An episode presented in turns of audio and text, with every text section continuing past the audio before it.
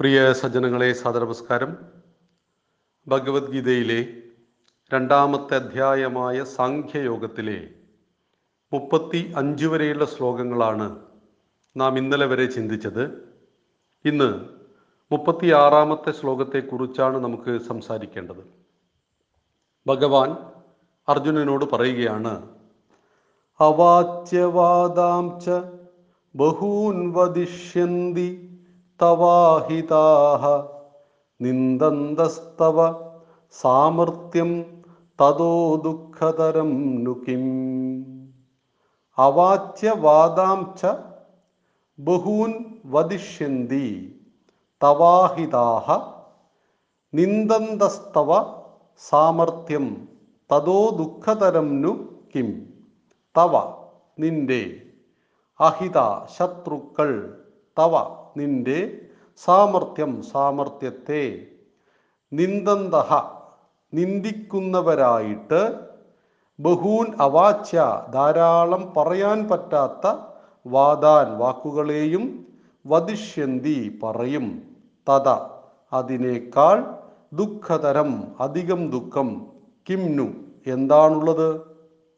അർജുന നിന്റെ ശത്രുക്കളാൽ നിന്റെ കഴിവിനെ നിന്ദിക്കുന്നവരായിട്ട് പറയാൻ കൊള്ളാത്ത അനേകം അപവാദങ്ങളെയും പറയും. അതിനേക്കാൾ ദുഃഖതരമായിട്ട് എന്താണുള്ളത്?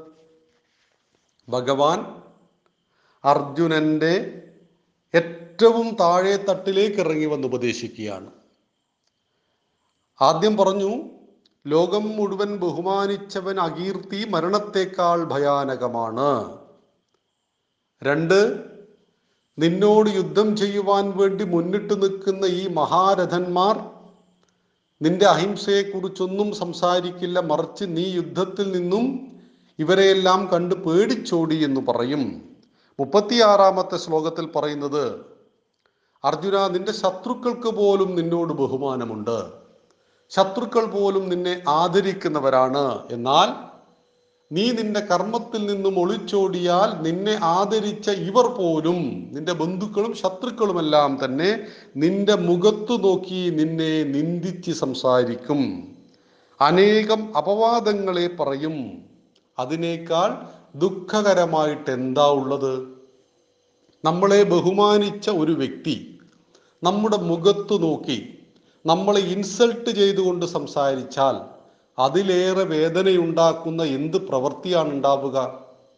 ലോകം മുഴുവൻ ബഹുമാനിക്കപ്പെടുന്ന ഒരു വ്യക്തിക്കൊരു തെറ്റുപറ്റി.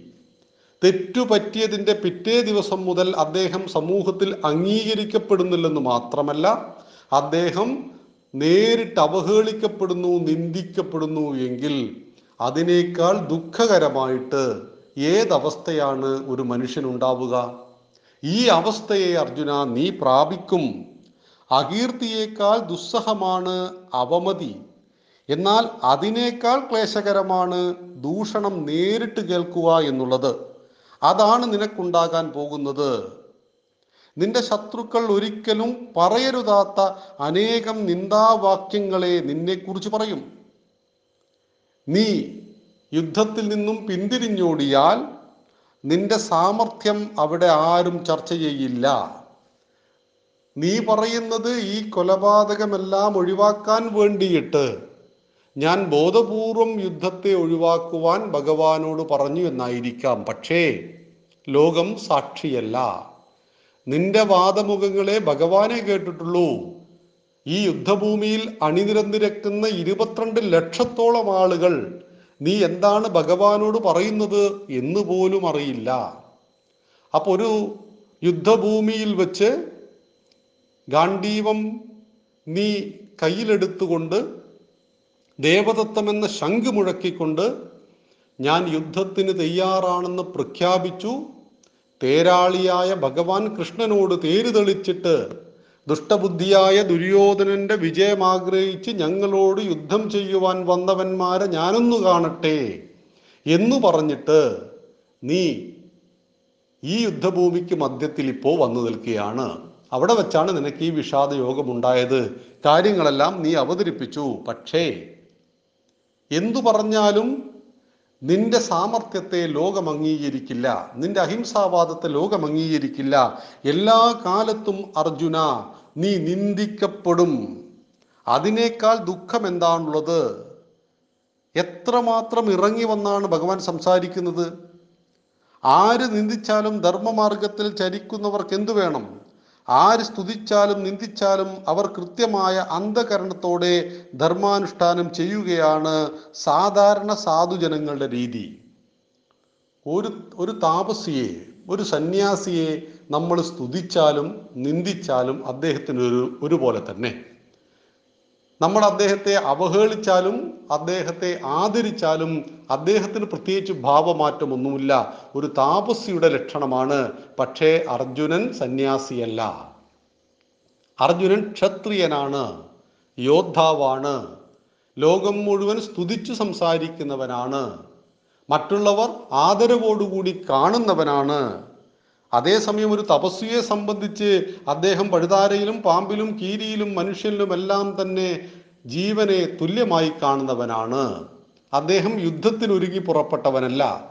അദ്ദേഹം ആയുധം ഉപയോഗിക്കുന്നവനല്ല. എന്നാൽ ധർമ്മത്തെ രക്ഷിച്ച് അധർമ്മത്തെ നിഗ്രഹിക്കുവാൻ ഇവിടെ കാലമേൽപ്പിച്ച നിയോഗം അർജുനന്റെ കൈക്കരുത്തിലാണ്. ആ അർജുനനാണ് യുദ്ധത്തിൽ നിന്നും പിന്തിരിഞ്ഞോടുവാൻ പരിശ്രമിക്കുന്നത്. അതുകൊണ്ട് അർജുന നിന്റെ കഴിവിനെ നിന്റെ ശത്രുക്കൾ നിന്റെ മുഖത്തു നോക്കി നിന്നെ നിന്ദിക്കും. പറയാൻ പാടില്ലാത്ത വാക്കുകളെ പറയും.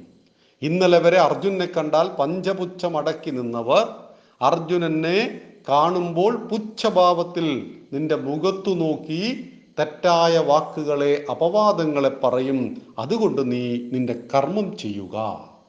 കർമ്മത്തിൽ നിന്നും പിന്തിരിഞ്ഞോടുവാൻ ഒരു വഴികളും നീ ഇപ്പോൾ പറയുന്ന ഒരു ന്യായവാദങ്ങളും ശരിയല്ല എന്ന് ഭഗവാൻ ഓർമ്മിപ്പിക്കുന്നതാണ് മുപ്പത്തി ആറാമത്തെ ശ്ലോകം. മുപ്പത്തി ഏഴാമത്തെ ശ്ലോകത്തെക്കുറിച്ച് നമുക്ക് നാളെ ചിന്തിക്കാം. നന്ദി നമസ്കാരം. വന്ദേ മാതരം.